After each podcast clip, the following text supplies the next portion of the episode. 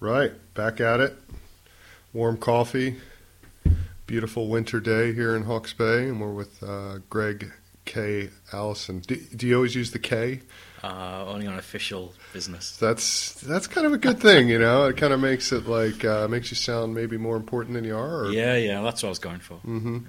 And uh, or better known on Twitter as at what's your handle again? Yeah, it's it's Greg K. Allenson.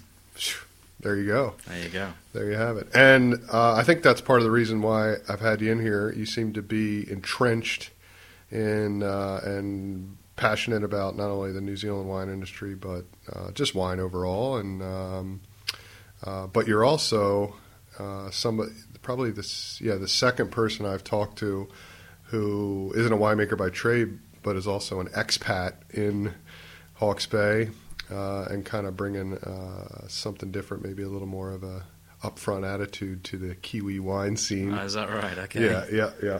Uh, I always say the Kiwis are a bit passive and laid back, and sometimes it needs some of us loud fuckers from the, from the northern hemisphere to shake things up. Fair enough. Um, but uh, that being said, uh, you, like I said, you're from England, yeah, that's right. Yeah. and you told me northeast England. So, for people who know nothing about England, what would that be? Near something what, Uh, related to? Okay, so um, born and raised uh, just just south of Newcastle upon Tyne. That's Okay, yeah, that's that's kind of that's our capital of the northeast. So I'm- Newcastle Ale, the brown yeah, the ale. brown ale. That's it. Yeah, butler dog. Yeah, yeah, okay. So Yeah. there'll be a lot of people that know that out there. That was actually one of the first great English beers that came over to my family's restaurant in Philly back in Oh, yeah. the sort of early mid 90s. I always liked that beer. And then I do remember from when I worked at a bar in the Carolinas, they used to do pour New Guineas. So it was half Newcastle, half Guinness. Instead of like a harp Guinness, kind of half and half, Yeah, or a yeah. Bass Guinness. Hey, I've not heard of that one. I'm going to have to try that. New Guinea, yeah, it's pretty good. It's basically just a brown mess. Uh, uh, and so currently you work at Pask, Yeah, that's right. I'm at Pasquaney. Been there about two and a half years now, a bit more. and you're in sales there. Yeah, do the marketing. And did you just get back from a trip somewhere? Um, yeah, well, I, well, it was a, it was a personal trip back to the UK. Yeah, okay. That's. I thought I saw few- you were overseas. Yeah, caught up with a few wine contacts there as well, and then uh, just this week back from uh, tour with Hawke's Bay Wine Growers doing the Hot Red. So Mhm. that was Wellington and Auckland. So, That was in Auckland. Yeah, in Wellington. So the hot red they do Auckland, Wellington. Do they do that in Sydney or something too? Don't? they, Oh, they do- did a few years ago, but uh, now it's just the two cities in, Mhm. uh, in New Zealand. Yeah. And response there was pretty good. It's pretty good actually, yeah. Um, especially for the consumer events. Uh, I think both of them were uh, were a sellout, uh, so it's a ticket only event. Um, so yeah, that was great to see. What's that like a tasting or a dinner or? No, it's it's a tasting. So there was about uh, 29 wineries, and uh, just set up in a in a big room, and uh, we have our tables set up, and then people can come and taste. Um, you know, they can choose who they want to taste. They can mix and match. Yeah. Um, Walk around with a glass and have at it. yeah. That's good. Yeah, so it's good. So you get a lot of um, key principles, a lot of winemakers there. Um, so it's good to have the consumers kind of engaging with with the main people. And for people sort of outside New Zealand who don't know a lot about um, New Zealand wine, is Hawke's Bay what they offer is sort of the bigger reds. know. Sure, yeah. So yeah, the event started off um, with just the reds, hence the name Hot Red. Mhm. Um, but since then, they've uh, they've opened the opened the doors so any wine can can come along From Uh, Hawke's Bay. Yeah. Yeah, yeah. Yeah. So I mean, uh, you know, you're going to see more Chardonnays than, than any other white variety. Yeah. But uh, there was some alternative varieties there, which was uh, which was good to see. Yeah. Uh, some interesting stuff going on.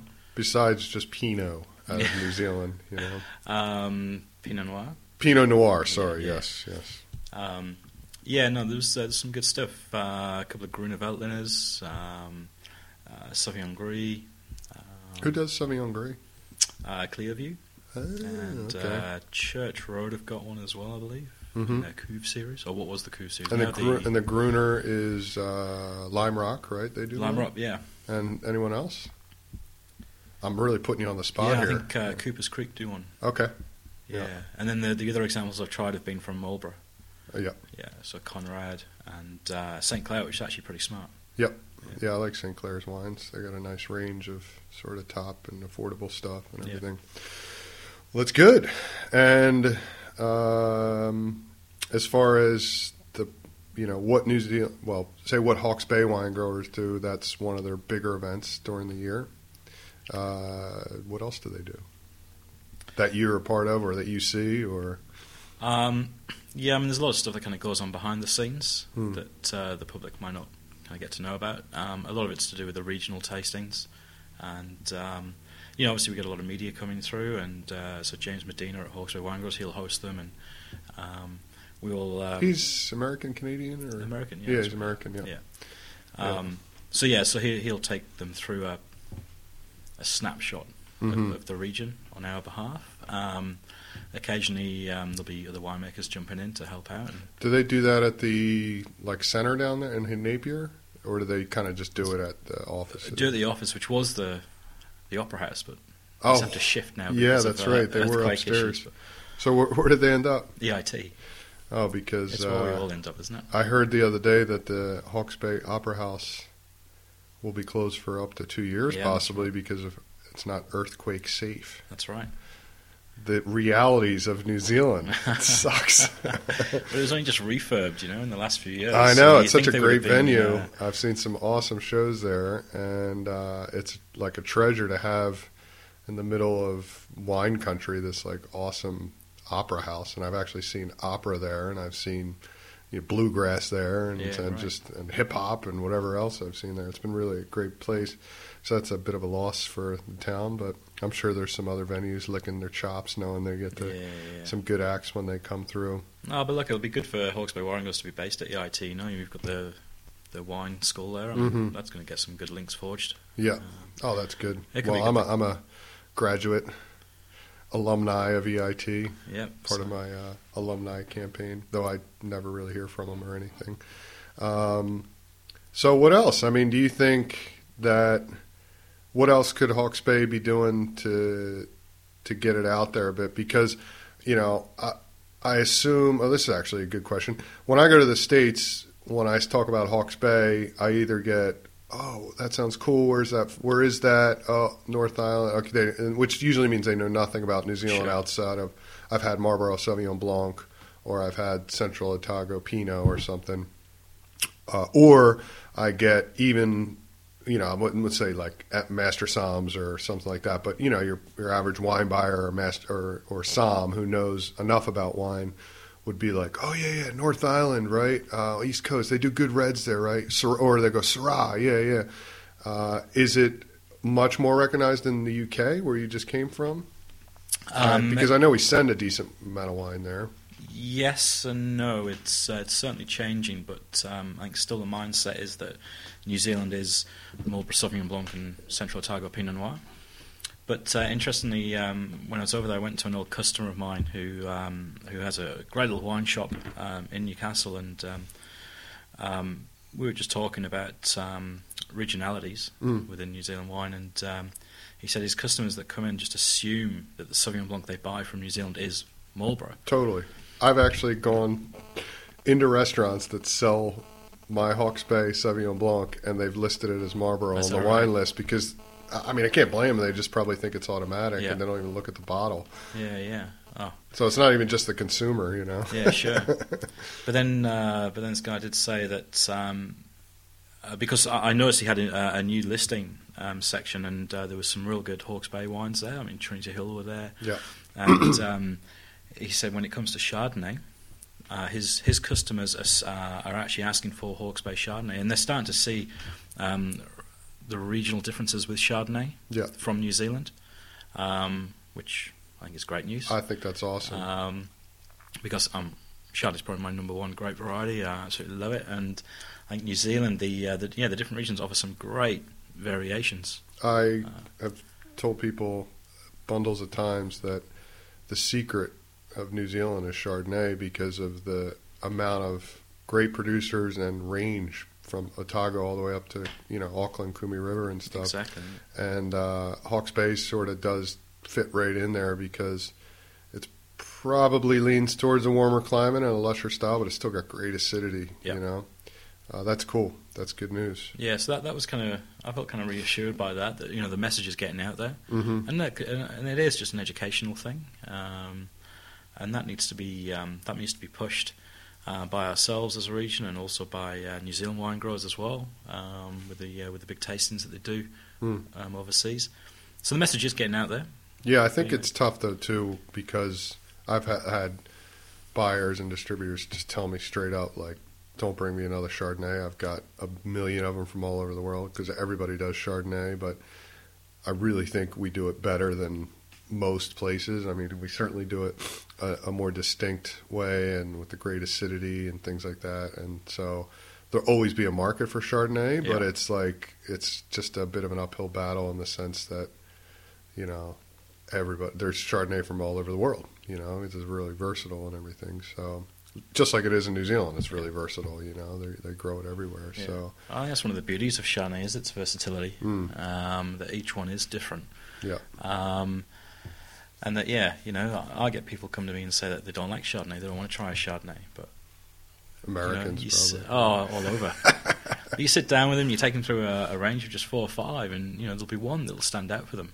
Definitely. Um, so yeah, there's a Chardonnay out there for everyone. You just might not have I think it. it's probably you know comes down to acidity for New Zealand so. too, and and I've heard people say they've sort of you know New Zealand's reinvented the the varietal because these sort of young soils we have it shows the f- real fruitiness of Chardonnay too, and the pure fruit where.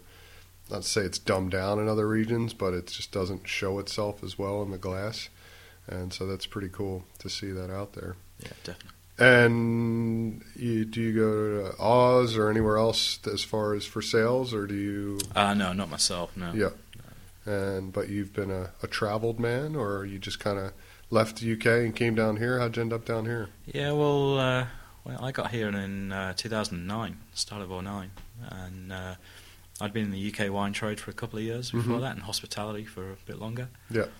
And um, yeah, I'd been studying um, various wine courses, did my WSETs in the UK, and then uh, it was whilst I was working uh, as a as a wine rep that uh, I just felt I wanted to get my hands dirty. I wanted to get closer to the source Mm-hmm. um, learn more, be more connected. And so um, started looking around at, uh, at wine schools around the world that I could actually go and get stuck in. yeah. So uh, yeah, there was a few places on the list, but uh, New Zealand won. Mm-hmm. Uh, never been here, so it was a bit of a bit of a punt. Sto- story sounds really familiar to mine. um, yeah, it just draws us all in. Um, So yeah, so um, yeah, I went to EIT, and uh, that's where I studied uh, grape growing and winemaking, and um, yeah, I just forgot to go home really. yeah. Yeah, so Good. Uh, yeah, my uh, my kind of winemaking experience has been Hawke's Bay. Um, the theoretical side is is worldwide. My kind of sales and marketing of the wine has been worldwide. Mm-hmm. Um, so yeah, I like to think that I can kind of pull things from different. from Well, there's the certainly a need for people like you, not only in the industry overall, but in Hawke's Bay that has a perspective or sort of international perspective or what really happens out on the floor in sales to to actually work in the industry on this close to the production and sales to say like you know these are the type of things we should be doing and events and things like that. And we were just talking before we turned the microphones on about you know having some events for young winemakers mm-hmm. and things like that. So uh, which is a, a really good segue into talking about our sponsor for the Decibel Wines podcast, Decibel Wines. There you go. So, uh, please don't mind if I uh, whore myself out for a little bit. But uh, yeah, we've got new website coming and um, some new wines about to be released. And usually I mention this in the beginning of the podcast, but I thought I'd lure you in and make you a part of it. So, Thanks. um, yeah, so there's going to be a bunch of events coming up. Just go to decibelwines.com at Decibel Dan, and we're on Facebook under Decibel Wines. You'll find us there. And speaking of which, uh, you're pretty uh, into the social media, not just like you use it for sales and things like that, but you're actually on it, chatting. You're somebody who I communicated with just on Twitter to get here today, and uh, that's cool. So, what what have you found? It seems to me I can't even keep up with the amount of the sort of community out there, and you, you seem to be a big part of that, and that's pretty cool for you. You like and you enjoy that, I take it. Oh, look, it's uh, it's a great community to be a part of, and uh, there's some great people out there that are online Mhm. uh, that you get to converse with. Um, I think this industry really suits social media, Yeah. uh, especially when it comes to Twitter. Mhm. Um, yeah, there's there's a lot of um, a lot of people out there who who are keen to share their uh, their knowledge, their experience. Um, so that's been invaluable f- from my point of view for learning. Mm-hmm. Um, from a, um, a more business-minded side of things, um, yeah, we use uh, we use Facebook and we use Twitter, um, probably a lot more than we do the the website these days. For us, the website is kind of like the hub, and then everything else just feeds off of that. But um, the of store, it's almost like the store. that's it. We just use it at the Yeah. store, yeah. Whereas uh, Facebook, for example, is when we, we kind of get the uh, the more up to date messages out there, and we uh, we try and draw the traffic to the store from from that. Mm-hmm. Um, yeah, and just being able to build up um, um, contacts and relationships with uh, with key people, not just in the New Zealand industry but also worldwide. So, a lot of the media that come to visit, a lot of the riders, um, you know, we engage with, with those guys uh, before and after Yeah. uh, their visits, um, and, and keep in touch with a lot of them. Um, so yeah, it's it's I think it's a great tool. Yeah, it's awesome to. I've met more people, and I think, well, I met you years ago, and we kind of knew each other, knew each other's faces, but I think it was really through Twitter that I was like, oh, I, yeah, yeah, and then I'd run into you once in a while in the tasting room or something, uh, but I, you know, sort of started thinking, oh, this guy's actually doing a good job. He's online, he's active, he's really interested and you kind of gravitate to that uh, on Twitter. You see who's doing cool stuff, who's saying funny things, who's doing this and that, and it's pretty easy to tell people too who just have a Twitter account and don't know what the hell to do with it, or just once in a while say "I'm here" or take a picture and that's it, rather than you know join the conversation. Oh, that's what uh, they say, and and uh, you know, there's. I hope to talk to Pat up at Mudbrick. He's an old buddy, and he seems to be the same way. And I think the people that don't get it uh, are either kind of old school and they just don't want to get it or don't want to accept it, or they just don't get the idea that it's it's it's not so tense and official, and it's like you just can be kind of chill out and have a conversation and be, hey, this is going on, this and that, and yeah, you can sure.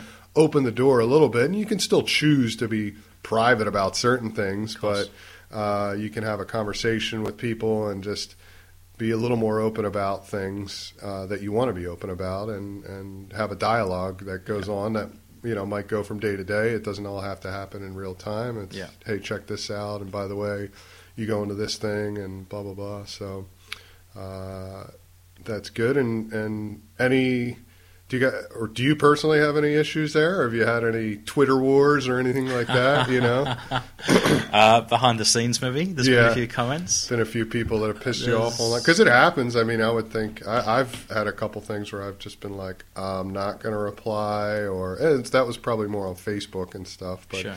it absolutely has to happen. You know, it's going to happen. Oh, you know, yeah, look, of course it does. It's the uh, the trolling nature of yeah, that's it. I mean, yeah, it's yeah. You're behind a computer screen, aren't you? So I think sometimes You get some feelings computer can be- muscles. yeah. Um, oh, look, I mean, uh, I try to be polite, and hmm um, I've been told off a few times behind the scenes for a few comments, but I still stand by my comments. Yeah. Um, it was just an opinion. Um, Yeah, I think it's tough because there isn't tone on text messaging or Twitter or even email. Email's a little longer, so maybe you can explain yourself. But if you just try to say, you might say something quickly and then you kind of look back at it and go, "Oh, I don't think he understood my No. tone." yeah, I think that's where a lot of it's come from. Might be sarcastic, or I didn't really mean it in a dick way. I just meant it in a re- a real way. yeah, yeah. So 140 characters, you're fairly. fairly Yeah, you're- we need symbols. We need some kind of code to say that's sarcasm. I've seen some people kind of have well, it's less emoticons than some other sort of symbols they put in there, but I don't know how they do it. Uh, they're obviously a little more advanced than I am in that, uh, but I really enjoy it. You know, I try to tie it in, but I do coming from somebody who's a I I kind of ride the line of being a a producer uh, or a, like a yeah like a winemaker producer into more stuff like this too, where I'm podcasting. I'm part of the Sure. conversation of just being a fan of wine as well, and yeah, there's a little bit. You have to control a little bit what you say because you know people might be like, but I, I you know I still throw it out there sometimes. I don't Yeah. try to get too personal with it, but keep it fun anyway. Yeah, yeah, true. I agree. Yeah. everyone's got an opinion. You're entitled to an opinion, and uh, as long as you can back it up, Mm-hmm. Mm-hmm. you know. So, uh, wintertime now in Hawke's Bay. You're back from the UK. Oh, well, what else happened on the UK trip? First of all, uh, you said you made some stops. What's going on in the sort of economy, wine market, all that kind of stuff there?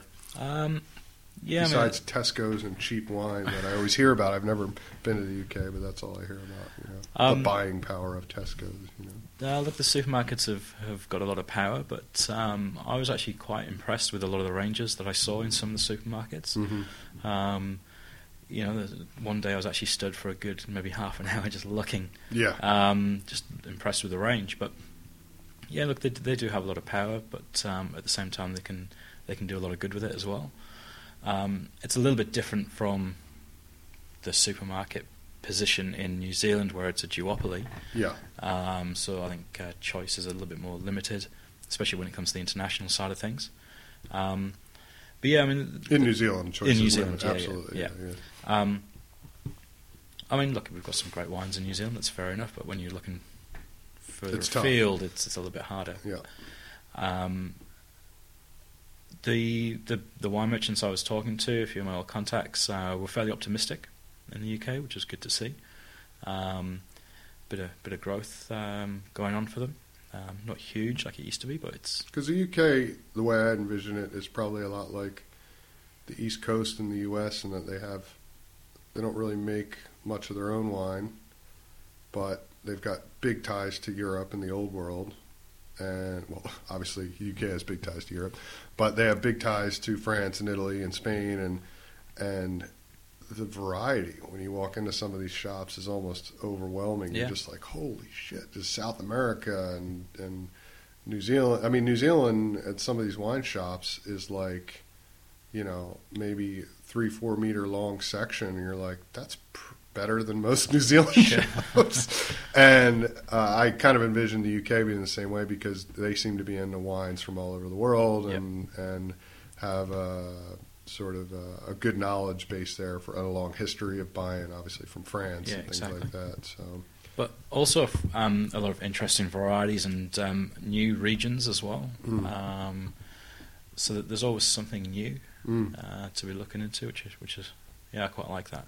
Yeah, because a lot of the we get some of the UK programming down here, and we get cooking shows and things like that, and I can tell just from like we're gonna grab a you know Chilean or Carmenere, you know, some South America or something, and you're like, that's pretty good. They don't seem to be onto it, you know, and it's not like a rare thing. Sure.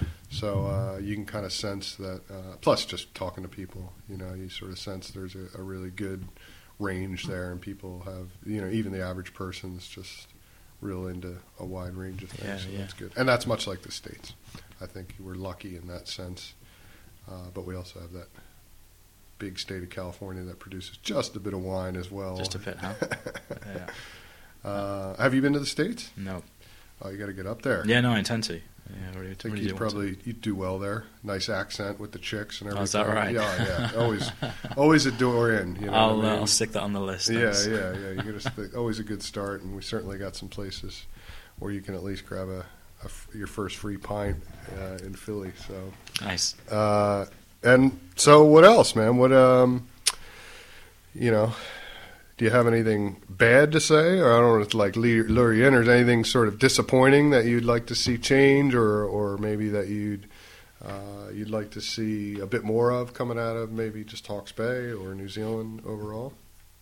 Uh, nothing bad. Maybe, uh, yeah, there's certainly things I'd like to see, um, or things that kind of frustrate a little bit. Um, we kind of touched on it earlier about that kind of the old vanguard of, of Hawke's Bay. Mm. Um, you know, there's some great uh, younger winemakers out there, and uh, yeah, I'd just like to see them maybe um, just push things on a little bit more.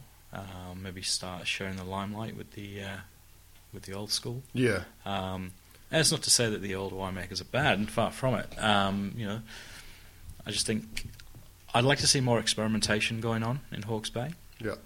Um, rather than just relying on what we've always done. Um, so I know we've got some kind of new, or relatively new. I mean, Syrah's the kind of the buzzword uh, Mm. for us at the moment.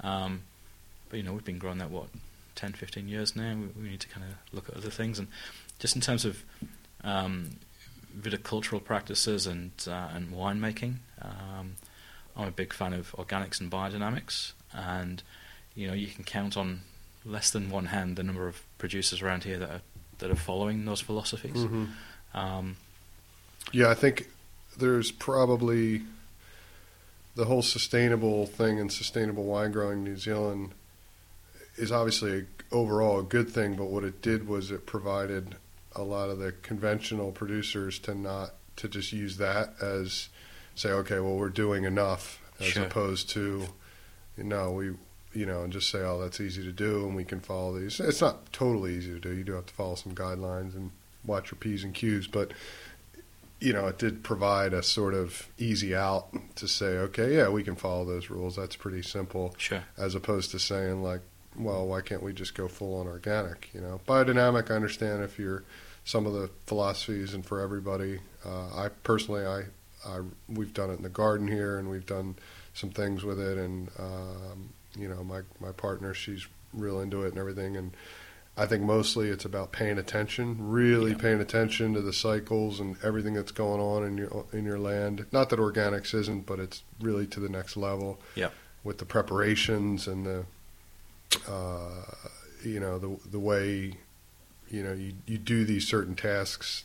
Uh, that might seem hokey if you just read about it, but when you actually start doing them, and over the course of time, you realize, yeah, okay, and then you watch the soil and you watch things change, and but I can see that's a big step for somebody to, to go into. But organic, I mean, everything was organic before 1940. You know what I mean? So uh, there's, it's yeah, you have to spend a bit more time in the vineyard, but uh, certainly with all the virus out there and things like that, it's worth doing.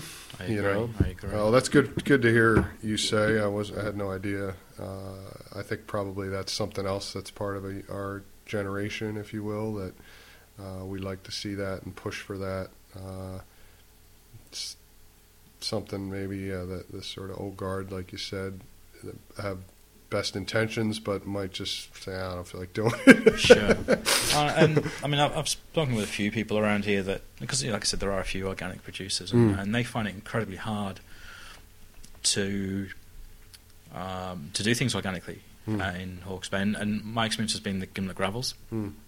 Um, the soils there, as you know, are very uh, Well, Hayden's doing a good job. He over is. at No, no, yeah, Murdoch. like I said, but it, it has. But it's taken him a few years exactly to yeah. get it to where it is now. and, and a lot of them tend to have been um, vineyards that were established conventionally, then converted. I think that's Um, the trying to start a vineyard organically on the Gimlet Gravels is, yeah, Uh, that would be a tough, tough, tough ask.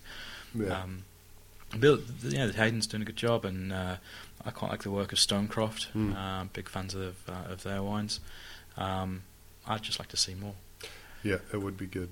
Um, and maybe that's the there isn't much gimlet gravels left to be planted, so that's true. uh, maybe some of those vineyards could be turned over. Though it seems like uh, you know Delegat's and Villa have you know a good chunk of that these days, and Villa possibly they have some organic blocks. But, yeah, that's true. They've Uh, Delegat's, I don't see them doing anything but trying to make a buck. So it could be, you know, uh, that's an uphill battle for them. They're, I don't see them releasing any organic ones unless there's something going on there that I'd never heard of. But, um, but yeah, I mean, that being said, uh, where I'm working now, uh, and where I've gotten some fruit from in the past for my wines on the triangle, you know, it's probably a bit easier, a bit heavier soils, Sure. bit more nutrient in the soil, can do better vineyard establishment, and yeah, maybe. I I think that's also another part of it too. You know, I had Jeff, uh, who was the Gimlet Gravels administrator on here, and you- we obviously talked about the gravels a lot and what a special place it is and this and that. But uh, overall, you know, my eyes have been opened wide to some of the great reds just grown over on the. You know, it's different. You know, and in, Yeah. and in some years, you know, take I don't know 2008 for example, uh, where we got some early rains and the gravels were ahead and the timing isn't always the best for the gravels because they can be ahead on certain things and where it's a bit of a longer season out there they kind of missed all those rains and then just let it hang out Sure. for and so that can happen in any given year and it is uh, uh, you know Gimlet gravel is a real special thing but outside that Hawke's Bay still gets great sunlight hours and really good you know heat and things like that and, and you know eight out of ten summers which I think we're starting to see right now uh, and so you know there's the Te Mata Hills and there's Esk and there's out you know out uh, out Clearview Way and Te Awanga there's some great great heat out Yeah. there uh, so it's and those places certainly could all do it Yeah. uh, so And, yeah, and, and I'd like to see that kind of um, sub regionality pushed a little bit more. I don't think the time's right for that yet. I think we still need to just get Hawke's Bay totally out there, and then we can start looking at uh, the sub regions. Um, but Gimlet Gravels is a fantastic example. I mean, they are you know, known already around the world really um, totally as that kind of sub region of Hawke's Bay. Yeah, Um, well, going back to what I said before about how the some of the master som- or sommeliers and stuff will be like, "Oh yeah, East Coast." They'll say one of the other things they'll say is Giblet Gravels, Sure. right? You know, they'll know that because I think it's on a lot of the Somm tests oh, is that or yeah, something. You know, okay. I think it's one of those things like, oh, you know, that's a, known as a red region, you know, for Syrah and Bordeaux blends. So, uh, but sorry, I cut you off. You were saying no, exactly. Um, that the Gravels is a special place, kind of. Oh, we, we we all know that. Yes, Um, sure. But yeah, that, that but like you're saying, like the uh, the other regions that we have within Hawke's Bay, Hmm. you know, um, um, Dartmoor Valley, you know, um, a little bit heavier, um, get more aromatics out there. Mhm. Um, Chardonnay's pretty good out there. Good Merlot off there. Like you said, the Te Mata Hills, Bridge Pa, where we are now. Um, Te Awanga, you know, that coastal region, bit of a cooler influence. Um, yeah, so I quite like seeing these You know what I was just reading? I was just thinking when you were saying that is with this new water scheme thing that everybody's been talking politically about and all that, and that's probably a whole other conversation. It's something I don't know enough about uh, uh, to uh, argue either way uh, environmentally what the impact's going to be and all that. But one of the things I read is that it's going to open central and southern Hawke's Bay up to a lot more things, and that's a whole nother region that gets maybe more into Pinot or something Sure. like that. It's slightly cooler down there, but just driving through there, I don't know if you've driven through there much. It seems like it's just these open plains that could probably get pretty damn hot too. You know, I know. Uh, uh, well, Lime Rock's kind of down that way, uh, and they do a decent Merlot. Um, but who's the other one? Junction, and there's a couple Yeah, other ones right, that are yeah. out out that way. Pukeora. I mean, it's tough enough to get tourists to the regular part of Hawke's Bay, but down there, uh, you know, I guess it's along the wine trail to Martinborough. Yeah, sure. Um, but that ought to be interesting too to see what comes out of down I'm uh, yeah, look, I'm, I'm a fan of some of the wines from Central. there. Mm. Um, Lime Rock would be my, my main one. Mhm. Um, I think their whites are really expressive. Um, really like their Sauvignon Blancs, uh, just a different kind of minerality that we Totally, down there. Uh, obviously limestone rock, um, a little bit cooler, higher elevation. Yep, perfect for Pinot Noir. Mm. Um, and again, Lime Rock do some good stuff. Um, yeah, there's it's good to see more vineyards being planted down there. A lot of them tend to be uh, away from those plains. Mm. Um, I tend to see more on the on the rolling on, on the hills. slopes. Yeah, oh, that's so- good. And um, all with that nice kind of northern aspect, you know. Mm. Um, but yeah, it'll be interesting to see if it does open up. Yeah, that could complicate things though if they start putting Pinot down there, and then they're like, well, what the hell does Hawke's Bay do? yeah, You know? everything. Yeah, I know, and that's a. I don't know for you, but that was one of the draws for me when I started researching New Zealand. I was looking at uh, Lincoln, and uh, I think there was a school down in Blenheim, but I looked at Hawke's Bay, and it was like, wow, they do a lot of different. Okay, what do they do here? You know, and and I always joke around that I always say that Hawke's Bay also sounds cool. You know, I like the way it's like looks on a bottle and sounds. It's like, ooh, it sounds cool. Right. Hawks, the Hawke's Bay. You know.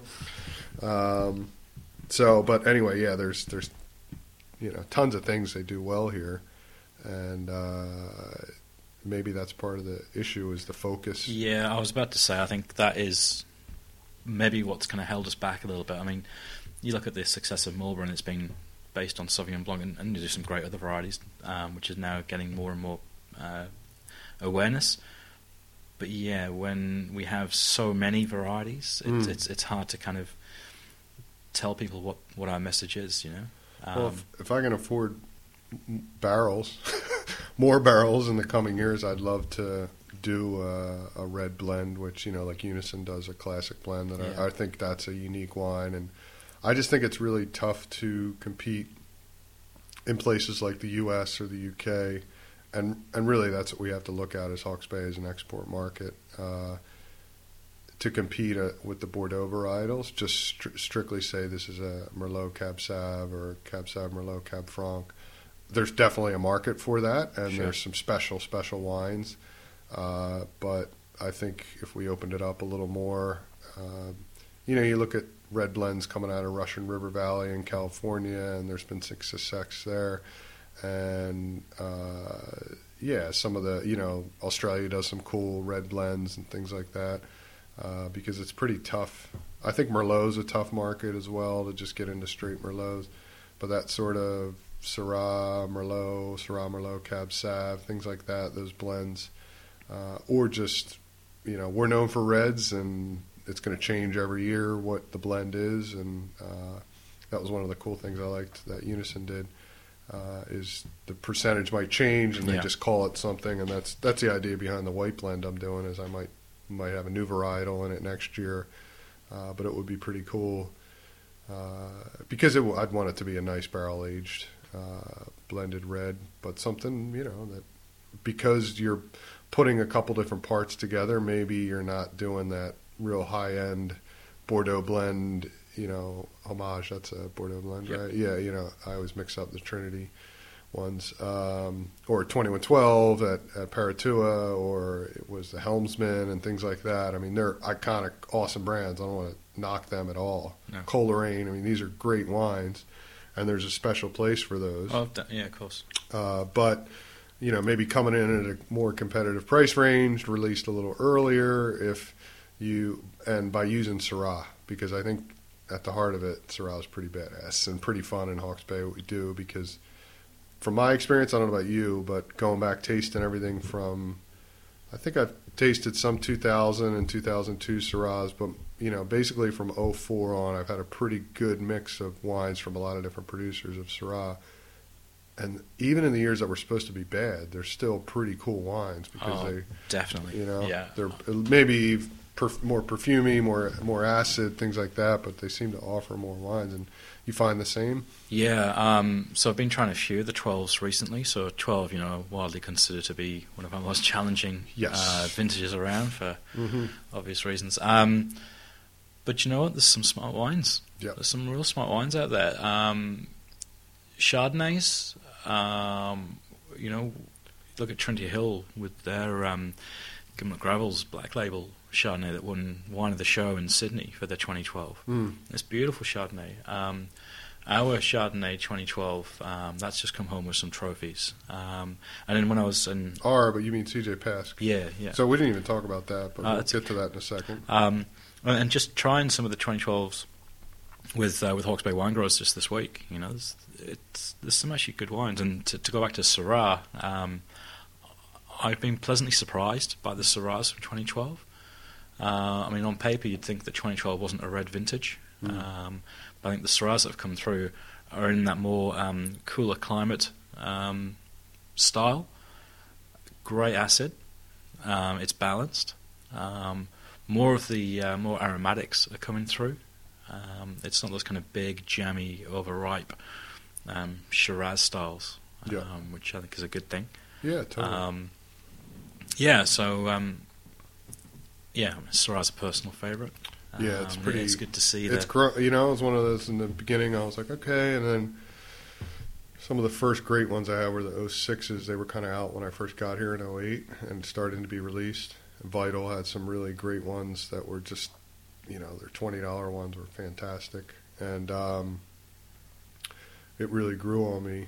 Uh, but, go, oh, sorry, going back, uh, CJ Pask, where you work, is a very historic place. You know, how long is when did they were they established? Seventies or something? Or? No, um, uh, 81. 81. Yeah. Pretty close. And as the story I know, or that I've been told, I should say, is that uh, Alan Limmer, who's the Stonecroft guy, was kind of the one who really fought for the gravels uh, with the town council. But Chris Pask, who's uh, sort of would it be okay to say old man Pask? I don't know if he'd like that. He'd that. probably call himself that. Yeah, uh, he was right there along the way as establishing the Giblet Gravels and Yeah. and uh, one of the pioneers of Hawke's Bay uh, winemaking. And uh, but I don't actually know that much about that guy or uh, you know th- that winery where it is. Is that o- where it's always been and all that kind of stuff? So Okay, yeah. Well, um, yeah. So Chris was um, he was a top dressing pilot back in his day, and uh, top dressing. top dressing, yeah. Does that so, mean he's a great pilot? yeah. Or it means he dressed really well. He dressed Sorry, well, that's what, is that like a. Brit? Yeah, I think yeah, that's yeah. a British th- thing. I didn't quite. Um, so um, seeding fields from from from. oh, top dressing. Yeah. So okay. Yeah. Um, crop, crop dusting. dusting, okay. kind of thing, okay. Okay. Um, and so yeah, he was uh, he was flying over that area on a on a day to day basis. Um, he had a, a small vineyard um, elsewhere, uh, not too far away, just a fairly small thing, just for himself. Mm-hmm. And um, yeah, I mean, you know the story as well as anyone else. The uh, you know back then you, you could hardly give that land away down on Gimlet. Um, Yeah. you know, the uh, there was that rubbish dump, there was the drag strip, and the army had the I got to admit, when I go down Giblet Road, because I, uh, I've got some wine being made down there this year. It's really tough not to try to go like 150k. Yeah, there right. Because it's so flat and there's nobody on the. I'm like, this must have been a mean drag strip. You know, it's Yeah. just the perfect spot for it. And I heard people are pretty pissed off when they lost that as a drag strip. I Yeah. can see why. You know. we're, not admitting to speeding there, are we? Oh no, no, Yeah, right. no. I, Um, meant, I meant on my bicycle. you know, Yeah, yeah, that's what I meant. sure, Yeah, I just go for a run. Mhm. Um, yeah, so um, he took a bit of a punt and uh, and got some land down there, and uh, uh, he was planting. Uh, it was reds. He was planting Cab Sav and Merlot um, because it was found that the soils were obviously very similar to uh, to Bordeaux. So why not do the Bordeaux varieties? Um, and so that was 1981. He started planting, and over time, kind of increased our holdings of vineyards down there. Um, the the current winery um, that's been in place uh, since the early 90s, Mhm. um, just on the outskirts of Hastings. Um, but that was planted, planted. That was built when uh, when it was still orchards and fields, and but over time the industrial estate has kind of surpassed us. Yeah. So it does seem like we're in a bit of an odd spot there, but um, Oh, you mean where the tasting room is? yeah, yeah, the actual yeah. winery itself, yeah. But it's still kind of got this cool building with big doors, and you kind of tell that's been there a little while. It's Sure. just like one of the old Hastings buildings or something, you know. Yeah. That's that's why I asked. Not to say that, yeah, obviously, and you know, Omahu Road is built up around it over the course of time. You can kind of tell that was there before anything else was. Right, Really, yeah, you yeah. know, you guys didn't. 1990 uh, Bay Espresso wasn't there already. You know what I mean? it's true. Yeah. But yeah. so they, but the Pascas Vineyard's kind of all over the place now too. No, no. just just the gravel. Just with just Gimlet Gravels, yeah. Yeah. yeah, just at the end of Gimlet Road. Um, so yeah, we've got about uh, there's about 50 hectares that we Mhm. have down there, and um, yeah, most of it's red. Um, Merlot is our number one planted variety. Um, Syrah, the mix is certainly increasing, hmm um, and Chardonnay. We're, everyone on the team is passionate about Chardonnay, Yeah. and uh, No, so there's been some great ones out of there. What is the declaration? Is that the So the Declaration's flag? our our top tier um, Chardonnay, and um, they've kind of consistently won accolades from around the world, and Well, give it a, a plug, man. What is uh, they can find it on Facebook? It's CJ Pask, basically. Or? Yeah, oh, Pask Winery is the name now. We went through a rebrand Winery. just last year. So Yeah. Pask. Um, yep, so we're on Facebook, we're on Twitter, uh, just Pask Winery for both of them. Uh, website, www.pask.co.nz. Um, yeah, um, like I said about the Chardonnay, Mm. um, is our kind of number one white variety, and, and that's the one that um, we just recently came home from uh, from London from the International Wine Challenge with three trophies. So uh, it was first of all it won gold. This is the 2012, by the way. Mhm. It won gold.